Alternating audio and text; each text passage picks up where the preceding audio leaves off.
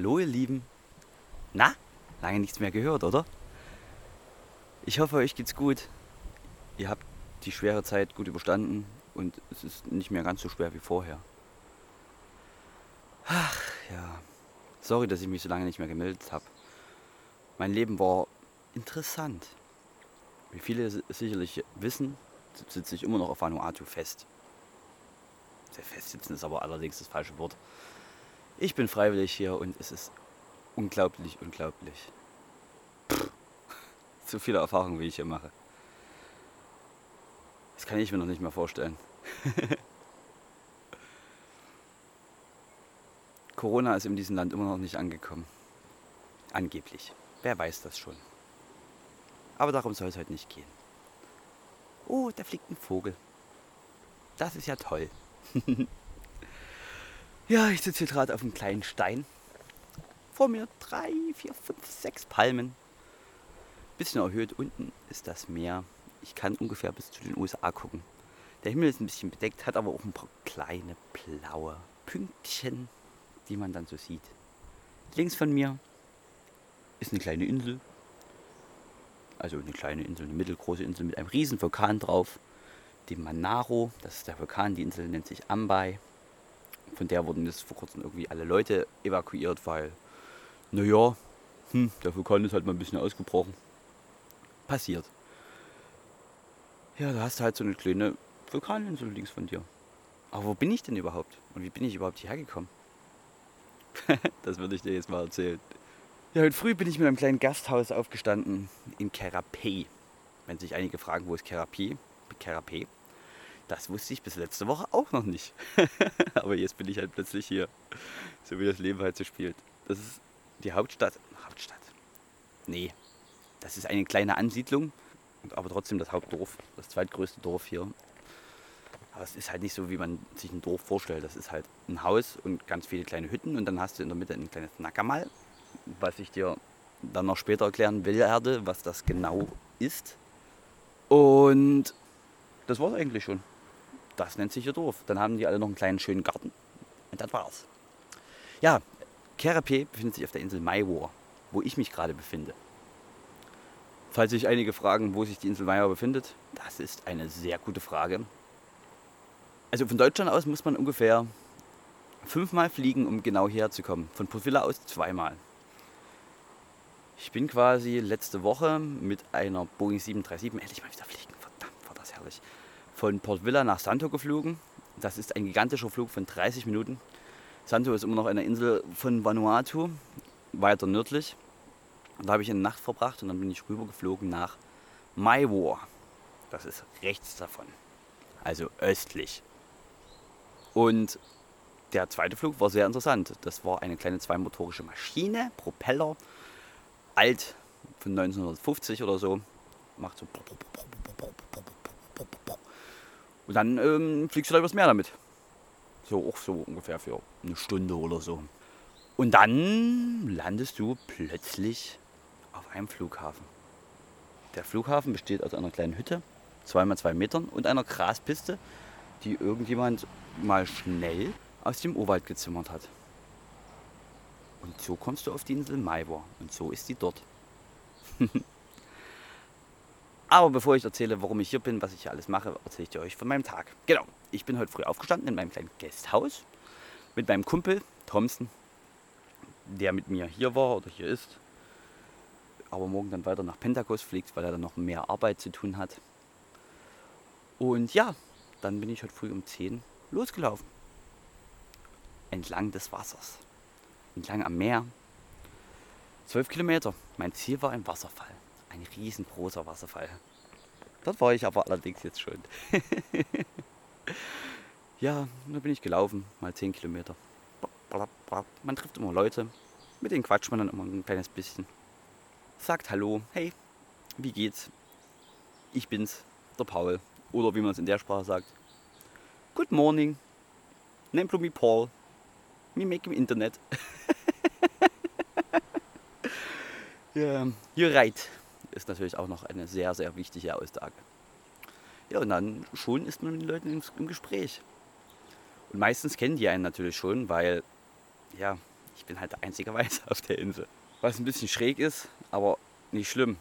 Dadurch, dass es halt eine kleine Insel ist, wissen halt auch alle, warum ich hier bin, was ich hier mache. Ihr wisst es noch nicht, euch werde ich das später erst erzählen. Und alle super nett, alle geben mir die Hand und halten einen kleinen Plausch mit einem und sind super, super freundlich. Komisch, wenn man sich vorstellt, wie das andersrum wäre, wenn man ein Schwarzer in Deutschland ist. Da muss man Angst haben, dass man einfach mal ins Gesicht kriegt. Dann sieht man erstmal wieder, wie privilegiert man einfach ist. Das ist sowieso sehr, sehr interessant. Also das Einzige, was ich hier auszustehen habe, ist, wenn man an der Schule vorbeiläuft, kommen plötzlich mal, weiß ich nicht, 100 Kinder und zeigen auf einen und freuen sich. Dann strecke ich meine Zunge raus und winke und dann sind alle happy. und dann gehe ich weiter. Stell dir das auch mal andersrum vor in Deutschland. Das tut mir dann immer noch mehr leid um die Entwicklungen, die sich da jetzt gerade so bereit machen. Generell sind die super, super gastfreundlich, super, super lieb einfach. Wenn man einfach irgendwo steht, dann steht innerhalb von zwei Sekunden einer auf, hey, hey, setz dich hin, setz dich hin. Und dann sagst du dem, nee, hier, du bist der Boss hier, ich bin doch nur ein Gast, ich, ich will mich hier nicht hinsetzen. Ja, nee, nee, setz dich hin, du musst dich jetzt hinsetzen. Dann musst du dich halt hinsetzen. Was für eine gute Welt. Das sollte überall so sein. Naja. On the day I die, I'll be the same dull guy of the same shade, shape, and size. On the day I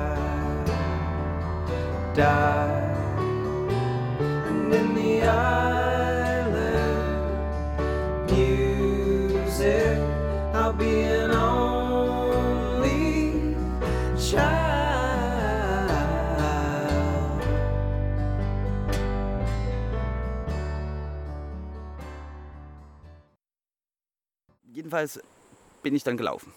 Gelaufen, gelaufen, bam, bam, bam, bam. Durch Mangrovenwälder. Grün, grün bis zum Horizont. Links das Meer, blau. Blau wie der Enzian. Im Hintergrund immer die große Insel mit den Vulkanen, über dem immer die Wolken hängen. Vögel fliegen links und rechts an dir vorbei. Alle paar Minuten rennt ein Schwein von links nach rechts. Manchmal kreischt das auch, aber meistens hängt da noch ein Mensch mit dran, der das demnächst ähm, verschnabulieren möchte. Es gibt auch ganz viele Hühner, aber die rennen auch alle frei rum. Also wenn du Essen hast, übrig hast, klack, auf die Straße, dann kommen ganz viele und freuen sich. Ja, die Bäume sind meistens Palmen, aber auch ganz viel Urwald. Aber die Straße ist eine sehr, sehr gute Straße, denn die wurde auch neu gemacht vor ein paar Jahren. Ja, und nach 10, 12 Kilometern habe ich dann drei junge, nette Menschen getroffen, die gerade im Garten arbeiten waren und die gesagt haben, hey, was machst denn du hier? Wer bist denn du? Und dann habe ich erzählt, hey, ich bin der Paul, ich mache Internet, ich äh, würde mir gerne den Wasserfall angucken. Und dann sage ich, oh, cool, da war ich ja noch nie. Ähm, wir kommen mal mit. Und dann war ich halt mit drei Leuten unterwegs. Da läufst du dann so weiter. Bom, bom, bom, bom, bom, erzählst. You're right. Yeah, yeah. You blow where? Yeah, me blow Germany. Hm, ho, long way. Oh, ja, long way no more. Ja, genau. Und dann habt ihr wieder ein bisschen Lama gelernt. ja, dann kommt man immer so an kleinen Dörfern vorbei. Diese kleinen Dörfer bestehen aus, wie ich vorhin schon gesagt habe, drei Baumstämmen, ein bisschen geflochtene Blätter dazwischen und ein geflochtenes Blätterdach. Und da leben die dann so drin. Jetzt ist warm, die sind trotzdem glücklich. Sterben halt unglaublich viele an Lungenzeug wegen Asthma und sowas, weil hm, die kochen halt auch in ihren kleinen Hütten, wo sie drin schlafen. Was halt nicht ganz so gesund ist. Aber daran wollen wir ja vielleicht irgendwann mal was ändern. Aber das ist eine ganz andere Geschichte. ja, und die Jungs haben mich dann zum Wasserfall geführt. Aber was für ein Wasserfall. Guck dir das in den Bildern an. Um Himmels Willen. Ich hatte natürlich meine Schuhe noch an, die musste ich aber bei Zeiten dann beiseite werfen, denn du läufst dann halt so durch einen strömenden Fluss, kletterst dann den Berg hinauf und kletterst und kletterst, natürlich im Wasser und dann bist du plötzlich oben am Wasserfall. Hörst das rauschende Wasser, kreischend quasi fast schon, denn es hat erst viel geregnet. Die Wasserfälle sind relativ flach und es ist quasi so eine Art Wölbung, an denen du auch hochklettern kannst. Insgesamt sind die natürlich dann trotzdem 50 oder 60 Meter hoch, aber dann kletterst du halt durchs Wasser. Guckt euch die Videos an, es ist einfach unbeschreiblich. Ja, und dann war ich mit den Jungs noch ein bisschen da oben, ein bisschen planschen. Natürlich, also durfte man nicht ins Wasser gehen, weil, wie gesagt, es hat gerade zu viel geregnet. Ja, zu viel geregnet. wie das geregnet hat. Und dann haben wir noch ein bisschen gechillt und dann sind wir wieder runter. Die Leute wollten einen kleinen Spell machen, das heißt, müssen sich ein bisschen ausruhen, da haben sie sich unter den Palmen gelegt, haben ein bisschen geschlafen, habe ich auch gesagt, oh, das ist ja mein letzter Tag auf der Insel, ich muss wieder zurück, ich muss dann bald in ein Nakamal.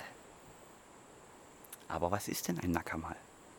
Ein Nakamal ist ein Ort, ein zeremonieller Ort, an dem man Kava konsumiert. Dann fragen sich die einen oder anderen, was ist denn verdammte Scheiße Kava? Das habe ich ja auch noch nie gehört. Kava ist das nationale, traditionelle Getränk von Vanuatu. Das ist eine Pflanze, hat herzförmige Blätter, hat, tut nichts zur Sache, aber davon nimmt man die Wurzeln und bereitet daraus ein Getränk zu. Hier traditionell, also ganz ursprünglich traditionell, wird das von einer Jungfrau gekaut, glaube ich. Also da hast du kleine Mädchen, die nehmen das in den Mund, die kauen das und spucken das auf ein Brett und das trinkst du dann. Klingt eklig, ist es auch. Ist wahrscheinlich auch wegen Corona nicht ganz so gut heutzutage. Drum machen die das jetzt eigentlich hauptsächlich mit einer Muschelschale. Nehmen die Wurzeln in einer Hand und haben haben so ein, nee, nicht Muschelschale, so eine Koralle und zerkleinern das dann. Und dann machst du ein bisschen Wasser dazu und dann kriegst du ein Getränk da draus. Das sieht aus wie, ja, Kava. wie so ein guter Kakao. Ist ein bisschen dickflüssig und das trinkst du dann auf Ex. Und wenn du das gemacht hast, passiert erstmal nichts. Dann passiert erstmal immer noch nichts. Und dann knallt wie Sau. das ist so eine Mischung aus. Ich weiß nicht, ich kann das nicht beschreiben aus Alkohol und auch ein bisschen beruhigend, aber schlafen kannst du auch nicht. Äh, ja, und es macht gesprächig. Also nach Kaba kann ich fließen, fließen bis Lama. Vorher nur so ein bisschen. ja, und das macht man hier halt so eigentlich jeden Tag, so ab 17 Uhr. So für drei, vier Stunden bis 20 Uhr und dann geht man ins Bett. Dann kann man natürlich nicht schlafen, also ich nicht, die anderen können alle schlafen. Aber ja, so ist das Leben auf der Insel. Das zum Thema Nackermal. Jetzt sitze ich hier immer noch auf meinem kleinen Stein, werde dann wieder zurück zu meinem Unterkünftchen laufen, das echt für die Verhältnisse hier richtig gut ist. Natürlich gibt es keinen Strom oder sowas, aber wir haben ein Klo. Alter, ich habe ein Klo, wie cool das ist. Also nicht, dass es mich nicht stört oder kein Klo zu haben, aber es ist schon Luxus, eins zu haben. Ja, sogar mit Spülung. Ich glaube, das ist das einzige Klo der Insel mit Spülung. Ja, genau. Und morgen geht es dann wieder zurück nach Port Villa. Ich fliege dann wieder nach Santo und dann zurück nach Port Villa, wo ich dann wieder bin und meine Zeit dort verbringen werde. Wie lange, weiß ich noch nicht. Und wie es bei mir weitergeht, erzähle ich euch dann.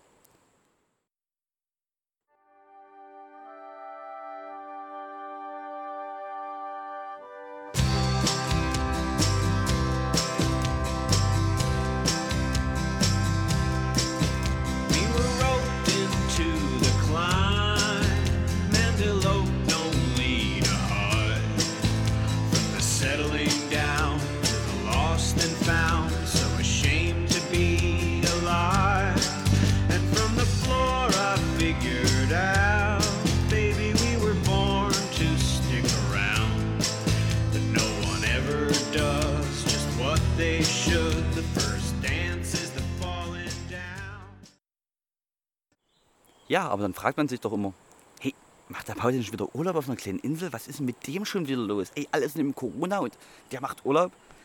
Nee, Urlaub ist das ja nicht, auch wenn es sich so anfühlt.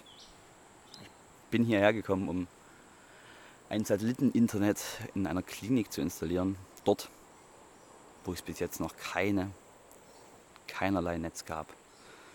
Die mussten immer ungefähr 10 Kilometer und 400 Meter Hö Hö Höhenmeter überwinden, um telefonieren zu können, falls irgendwas passiert ist. Das Dorf hat 1600 Einwohner. In letzter Zeit sind relativ viele gestorben, weil halt keine Verbindung da war, um irgendwie ärztliche Hilfe zu bekommen. Der Arzt, der dafür rekrutiert wurde, steht, hält sich auch nicht dort auf, weil es gibt halt kein Internet. Darum ist einfach nur ein Local, den sie zum Arzt ernannt haben, der Arzt. Aber so ist das hier halt ganz viel. Ich hoffe, ich kann das irgendwie ändern, aber im Moment sieht es gerade relativ schwer aus. Mal gucken. Ja, nachdem ich letzte Woche Mittwoch hier auf dem Flughafen angekommen bin, wurde ich schon sehnsüchtig erwartet. Mit mir im Flugzeug war ein Monteur, ein Solar-Experte, einer der besten Bush-Engineers, den es hier gibt. Und mit dem bin ich dann los. Zwei Trucks haben uns gewartet. In meinem Gepäck waren drei, vier Telefone und das Equipment war alles schon da. Da sind wir hier erstmal durchgefahren, den Weg, den ich heute lang gelaufen bin, mit zwei großen Trucks. Natürlich hinten auf den Trucks, wo sollten wir auch sonst stehen. Haben das Zeug geholt. Erstmal eine Stunde dort nach KRP, wo ich war. Und haben das Zeug aufgeladen. Satellitenschüsseln, Solarsysteme, ein Kilowatt relativ groß. Und dann ging es über den Berg. Wir waren, also es war noch nicht klar, ob wir überhaupt bis in das Dorf fahren können. Jetzt geht es nicht mehr, aber das erzähle ich euch mal später. Oder ob wir das ganze Zeug dann runterschleppen müssen auf die 400 Meter. Aber zum Glück, zum Glück konnten wir fahren. Es geht dann so einen kleinen Weg, wie so ein Feldweg durch den Busch, den Berg hoch und dann den Berg wieder runter. Und dann eröffnet sich der Blick über die Küste. Alter Verwalter. Ich habe fast geweint. Pff, sah das geil aus. Guck mal in den Fotos. Und lasst vielleicht auch mal einen Kommentar da. Pff. Hui, hui, hui. Ja, dann fährst du wieder runter und dann bist du da plötzlich in einem Dorf. Also das, was du von dem Dorf siehst, sind die Klinik, da ist ein Stück gerodet, den Garten, weil der am Hang ist, um das ganze Zeug zu pflanzen und ja, noch die Schule, die nicht besonders gut ist. Und dann sind wir dort angekommen. Der Empfang war recht herzlich. Ich wurde erstmal in meinem Zuhause einquartiert. Ich hatte es gut. Ich durfte im einzigen Steinhaus schlafen. Was halt cool ist. Und ich habe sogar eine Liege gekriegt, weil in der Klinik haben sie eigentlich eine Trage und die haben sie mir dahingestellt. Was gut ist wegen den ganzen Kakerlaken und Spinnen, die da rumrennen. Alter, die Spinnen sind riesig. Aber das stört mich jetzt auch nicht mehr. Und Kakerlaken tun ihm auch nichts Böses. Die essen einen auch nicht auf. Die sind halt nur ein bisschen eklig. So, das wisst ihr jetzt auch. Ja, die Häuser bestehen aus meist drei Zimmern. Die Familien bestehen aus zehn Kindern. Mutti, Vati. Das Rollenbild hier ist erschütternd. Das ist wie ja, Europa 18. Jahrhundert. Die Mutti steht den ganzen Tag in der Küche und kocht. Und ich habe mich zwischendrin mal dazu bewogen, einfach weil ich da war, habe ich aufgewaschen. Da kamen die alle gar nicht drauf klar. Alter Verwalter, aufwaschen als Mann. Haben die gesagt, oh, oh, wir haben jetzt eine Hausfrau. Huhuhuhu. Sind alle völlig eskaliert. Da musste ich dann aufhören, weil sie gesagt haben, hier, das kannst du jetzt so nicht machen. Pff, fuck. Komische Sachen. Ja, gekocht wurde jeden Tag für mich unglaublich viel, auch wenn ich gesagt habe, ich habe keinen Hunger, weil nach Kava hat man einfach keinen Hunger. Kriegt man trotzdem drei, vier, fünf, acht Teller aufgetischt. Das ist einfach gang und gäbe. Auch wenn man davon dann nur ein bisschen isst, ist das dann trotzdem okay. Ja, jedenfalls sind wir dort angekommen. Ich wurde erstmal durch das Dorf geführt. Das befindet sich direkt am Meer, da hinten im Hintergrund. Auf der anderen Seite hast du einen 500 Meter hohen Berg mit ganz vielen Wasserfällen. Und eigentlich ja, ist das das Paradies. Unten hast du ein kleines blaues Wasserhol, in dem du dich waschen kannst. Und sich noch ganz viele waschen. Alle Leute bringen dir einfach Essen vorbei. Nüsse, Sachen. Ja, und nach dem Rundgang ging es halt erstmal ins erste Nakamal. Dann trinkst du halt erstmal einen handgekreideten Kava und bist erstmal ein bisschen raus. Dann lernst du alle Leute kennen, dann trinkst du einen zweiten Kava, siehst eigentlich schon gar nichts mehr. Aber so ist die Welt. Dann geht es weiter, dann gibt es keinen handgekreideten Kava mehr, dann gibt es gefertigten Kava, der ist nicht mehr ganz so stark, den kannst du dann auch in Ruhe trinken, ohne direkt zu sterben. Ja, und nach sieben Shells habe ich dann eigentlich ungefähr das ganze Dorf gekannt, aber die kannten mich ja eh vorher schon. Und ja, dann geht es irgendwann ins Bett. Ach, ich wollte sagen, aus was das Haus besteht. Das habe ich ja schon vergessen. Ja, du hast ähm, ein Klo, aber das Klo ist halt, also me meistens, also in luxuriösen Häusern hast du ein Klo, aber es gibt halt keine Klodeckel oder keine Klobrillen und auch keine Spülung. Das musst du halt alles von draußen holen. Das ist halt ein Klo. Und ja, sonst drei Räume, eins in denen, weiß ich nicht, warum das da ist. Und da sitzen sie halt so, so, so Sitzraum, gibt es aber nichts, also keine Möbel oder sonst irgendwas. Kein Wasser, nichts. Und ja, dann, wo die schlafen, hast du halt drei Matten und da schlafen halt. Und das ist aber luxuriös. Also wirklich, wirklich high, high luxuriös. Die normalen Hütten sind halt Blechhütten, da schlafen sie alle auf dem Fußboden und das war's halt. Wie gesagt, cool. Kannst halt dann, was du nicht essen willst, schmeißt du raus, dann kommen die Hühner und essen das weiter. Gibt es halt keine Wegfährstgesellschaft. Problem ist halt mit Plastik. Die machen das halt genauso mit Plastik, weil sie halt, die verstehen es halt nicht. Ist, ist ja auch völlig klar, wie soll man es auch verstehen? dass man plötzlich dein Essen auf den Fußboden schmeißen kann und dass die Hühner essen, aber den Plastik nicht. Logisch. Ja, und das war mein erster Tag.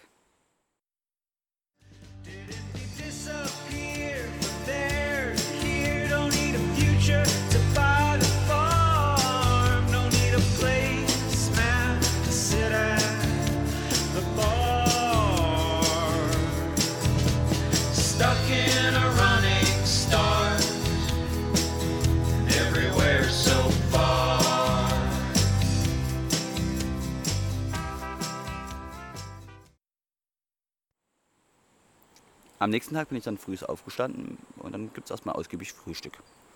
Frühstück besteht bei denen aus einer Tasse heißes Wasser mit Keksen drin. Ich hatte zum Glück noch ein paar Cracker mit ein paar Kekse. Also Kekse, sind so, also ohne Schokolade, einfach so Kekse. Und die tunken die dann ein, das war mir ein bisschen zu heiß. Ja genau, und dann ähm, haben wir angefangen, dort aus der Klinik die Satellitenschüssel zu installieren. Dadurch, dass die halt auch jahrelang noch nie Internet hatten waren dann halt auch plötzlich 30, 40 Leute da, die alle mit angepackt haben. Thomson hat das Solarsystem installiert auf dem Dach. Ich habe draußen die Satellitenschüssel installiert. Relativ fix ging das. Dann muss man die Polarisierung suchen, dann richtest du das ein und dann ging natürlich nichts, weil das Modem noch nicht aktiviert war. Natürlich nicht, weil auf die Leute hier, mit denen man zusammenarbeitet, kann man sich halt auch manchmal einfach nicht verlassen.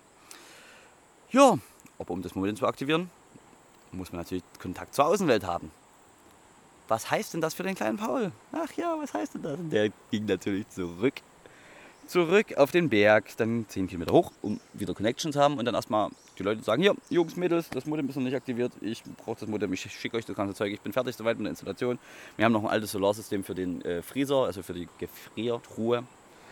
Und ja, genau. Und dann sagen die, ja, ja, geht, geht klar, geht klar. Und ja, dann gehst du wieder runter, nachdem du das dann gesagt hattest. Und dann gab es Kava. War ja dann auch schon wieder fast um 5. Und dann kriegst du wieder deine 38 Shells und dann gehst du wieder ins Bett. Und dann stehst du wieder auf am nächsten Morgen und dann guckst du. Dann habe ich geguckt, wo ich dann den Wi-Fi-Hotspot installiere. Der muss ja ein bisschen hochgehen und dann, äh, da Arbeitsschutz alle angeht, hat der eine dann sogar seine Füße nass gemacht, um auf den Turm zu klettern, um zu gucken, ob der da oben das Ding befestigen kann. Der Turm ist 15 Meter hoch, guckt mal in den Bildern. Und dann ist er da halt auch hochgeklettert. Wie an der Stange in der Schule. und dann war er halt dort und hat sein Leben gechillt. Ja, dann kam er wieder runter, dann ist er wieder hoch mit dem Ding und hat das dann wieder installiert. Verrückt. Dann sind wir noch aufs Dach geklettert. Dann schneidest du den Baum runter und dann knallst du ein Stück von der Dachrinne weg und dann legst du das an das Dach an und dann kletterst du aufs Dach, um natürlich dort oben das Solar auch noch zu installieren. Dann hast du dann ein Solarsystem mit einem kW. Mitten im Nichts. Was dann funktioniert.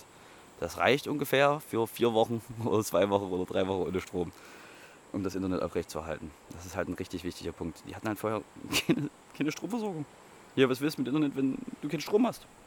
Bringt dir halt auch nichts. Jetzt können die alle ihre Telefone laden. Also Telefone hatten sie natürlich alle. Ja.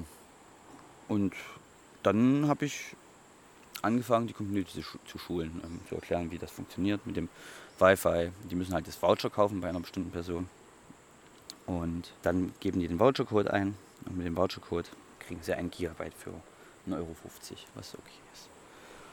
Ja, und dann waren sie alle happy und dann, was macht man denn da? Geht man natürlich Kava trinken. Und dann wollte ich Kava trinken. Und habe dann noch in Nackermal natürlich den Leuten erklärt, wie das so funktioniert mit dem ganzen Internetzeug. Dann richtest du noch ein paar Telefone ein, erklärst es den Leuten. Die meisten hatten halt noch nie ein Telefon in der Hand. Das ist super schwer für die, für mich super schwer zu erklären, weil Hallo Oma, du kennst ja meine Geduld. Und ähm, im Verhältnis dazu sind die Leute hier ja nicht sonderlich firm. genau. Aber das habe ich dann auch hingekriegt. Dann habe ich noch die fähigen Leute erklärt. Also 90 Prozent der Leute hier, also in der Schule, also in der Schule, dort können halt auch nicht lesen, nicht schreiben. Aber die sprechen halt alle trotzdem drei Sprachen, weil also die eine ist Pisama und dann haben die noch drei oder vier verschiedene Dorfsprachen und so weiter. Völlig verrückt. Ja. Und dann war das ganze Dorf happy wie Schnitzel. Strom, Connection, Internet und Klinik, die funktioniert. Had a bitter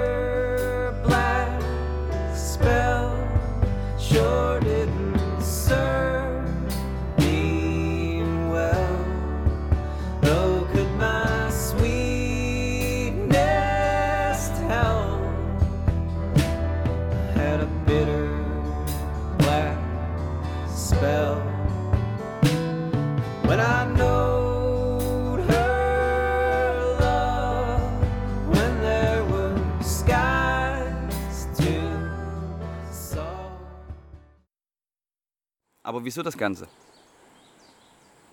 Wieso das Ganze? Wie ihr ja wisst, beim letzten Mal saß ich hier noch am Strand und habe nach Arbeit gesucht. Habe ein bisschen mit Steve, dem guten Amerikaner, zusammen gewirtschaftet und ein bisschen ähm, Satellitenschüsseln verschöpft. Und dem Gutsten arbeite ich jetzt auch. Ähm, lange Zeit. Nicht legal, weil ich immer noch kein Arbeitsvisum habe, was ich aber brauche. Aber das ist halt schwer gerade. Ja, wir machen eigentlich Cyber Security Audit, also 27001 äh, für internationale Konzerne. Dann guckt man in die Unternehmen rein, was die haben, was die nicht haben an Sicherheitsbestimmungen, Datenschutz, ähm, Sicherheitsvorkehrungen, Backups, alles. Und auditiert die halt und hilft ihnen dann halt, dieses umzusetzen, um die ISO-Zertifizierung zu bekommen. Ist ein cooler Job, machen wir im Moment alles remote. Ist echt gut bezahlt, was halt auch nicht schlecht ist, aber das ist nicht das, was ich machen will.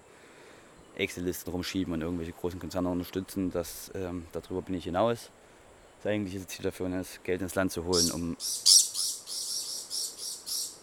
Hey Papagei! Um Projekte, gemeinnützige Projekte zu unterstützen.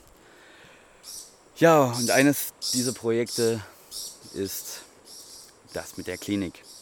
Steve, mein amerikanischer Freund, hat in diesem Dorf in Navise zwei Jahre lang gelebt. Damals gab es noch keine Straße in das Dorf.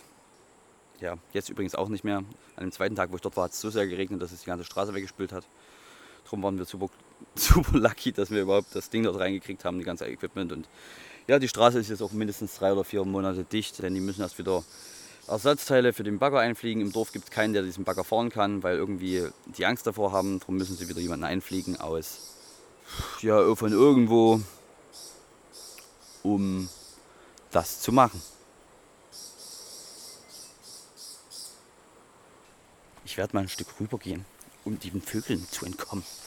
Um Himmels Willen. Hier sind viele davon. Hui, hui, hui, hui. Alles voll von Vögeln. Übrigens bin ich heute schon 18 Kilometer gelaufen und muss noch 6. Das ist toll. So, es ist jetzt wieder ein bisschen leiser. Hörst du die Ruhe? Ich setze mich mal hier hin. Den Stein. Sehe ich zwar das Meer nicht mehr, aber das ist okay. Ja, genau. Hat in dem Dorf gelebt und hat sich halt Gedanken gemacht, wie man die Leute unterstützen kann ist halt alles super schwer. Wenn du halt nur herkommst und sagst, hier, ich bin der weiße Mann, ich helfe euch und bin in drei Wochen wieder weg, das bringt halt nichts. Du musst den Leuten helfen, sich in Zukunft selber zu helfen. Drum ist das erste Bildung, Bildung, Bildung. Ohne Bildung kommst du halt nicht weiter. Und ohne die Gewissheit, dass man gewisse Sachen braucht, kommst du halt auch nicht weiter. Und dazu brauchst du fähige Leute und dazu brauchst du Leute, an die du glaubst, sonst funktioniert das alles nicht. Aber das versuchen wir hier halt. Ja, und äh, Steve kam damals auf die Idee, scheiße, das kann doch so nicht weitergehen, dass hier Leute sterben, nur weil es keine fachgerechten Ärzte gibt und kein Internet. Darum hat er jetzt versucht, das Internet herzubringen. Und das war jetzt das Projekt davon. Und jetzt gibt es da Internet. Genau, aber das Internet war eigentlich nur der erste Punkt, um Connection herzustellen. Der zweite Schritt ist, wir haben eine Ärztebasis aufgebaut in Port Villa. Einfach eine Facebook-Gruppe im Moment, ein Facebook Messenger, an die sich die lokalen Ärzte hier wenden können. Notfall, ich weiß nicht weiter, greif zum Telefon, ruf in Port Villa an, sag hier, scheiße, ich weiß wirklich nicht weiter, guck dir das mal an. Und dann wird der Arzt dem sagen, was gemacht werden soll. Und das ist dieses Telemedizin-Projekt. Natürlich im Moment gerade noch super, super in den Grundzügen, aber erstmal ausgerollt. Und jetzt liegt es an mir, das Projekt groß zu machen, zu managen, alle an Bord zu holen und loszulegen. Dazu brauche ich aber erstmal ein Visa, was ich letzte Woche beantragt habe. Aber die Regierung gesagt hat, dass so viele Leute im Land arbeitslos geworden sind, dass kein Ausländer hier einen Job kriegen darf. Was natürlich sich ins eigene Knie geschossen ist, weil wir massiv Arbeitsplätze generieren würden. Das Ziel ist ja nicht, dass wir hier eine Firma aufbauen mit dem ganzen Zeug, sondern dass wir einen Nivan nehmen, dem erklären, was er machen soll und der eine Firma aufbaut die sich um das ganze Telemedizin-Zeug kümmert, eine Art Callcenter macht. Den Rollout würde ich organisieren, Fördergelder würde ich, würde ich organisieren, aber dass das dann alles self-sufficient läuft. Das Problem zuvor war halt immer, dass es gibt immer Fördergelder für drei Monate. Die Projekte haben drei Monate gehalten, das war's. Wir würden uns aber darum kümmern, dass das self-sufficient ist. Das heißt, immer ein Community-Wi-Fi-Projekt oder dass die Community involviert ist, die Community trainiert ist, die Community auch dafür bezahlt. Natürlich ist Gesundheit auch nicht umsonst. So ein Call würde natürlich auch Geld kosten, vielleicht 4, 5 Euro. Und dann kann man dann self-sufficient ein Business aufbauen daraus, was dann auch über Jahre laufen wird. Ja, das, was wir jetzt machen, war Phase 1 davon, Teststandort. Phase 2 wäre den Rollout von mindestens zwölf Standorten mit verschiedenen Techniken, Satellit, normales Internet und so weiter. Phase 3 wäre der Rollout auf alle Kliniken auszuweiten. Das wird ein paar Jahre dauern. Ich würde es sehr gerne machen, aber wenn ich kein Visa kriege, weiß ich auch nicht, wie ich das machen soll. Dann gehe ich overseas und mache das von dort und kassiere mich hier ein. Aber ja, so läuft das hier. Alles ist Politik, alles ist politisch. Alles, was gut aussieht, ist nicht gut. Alles, was schlecht aussieht, ist nicht schlecht. Ich kann es verstehen, warum die das machen. Aber vielleicht kriegt man das hin. Ich kenne ja jetzt auch ein paar Leute. Ja, das ist der Plan. Nächstes Jahr will ich auf jeden Fall irgendwann mal heimkommen. Aber jetzt erstmal noch nicht. es ist echt schön auf der Insel.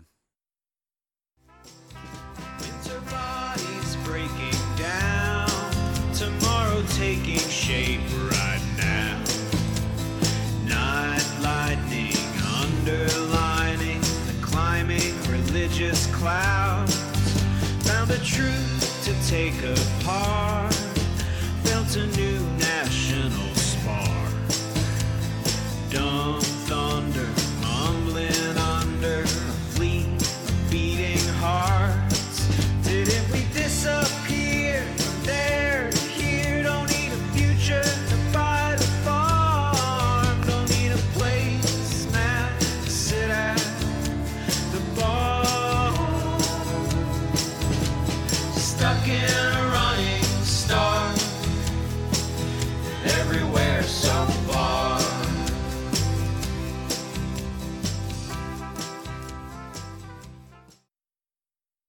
Villa wohne ich jetzt in der Beachbar, nachdem ich dann umgezogen bin, mit zwei Nivan.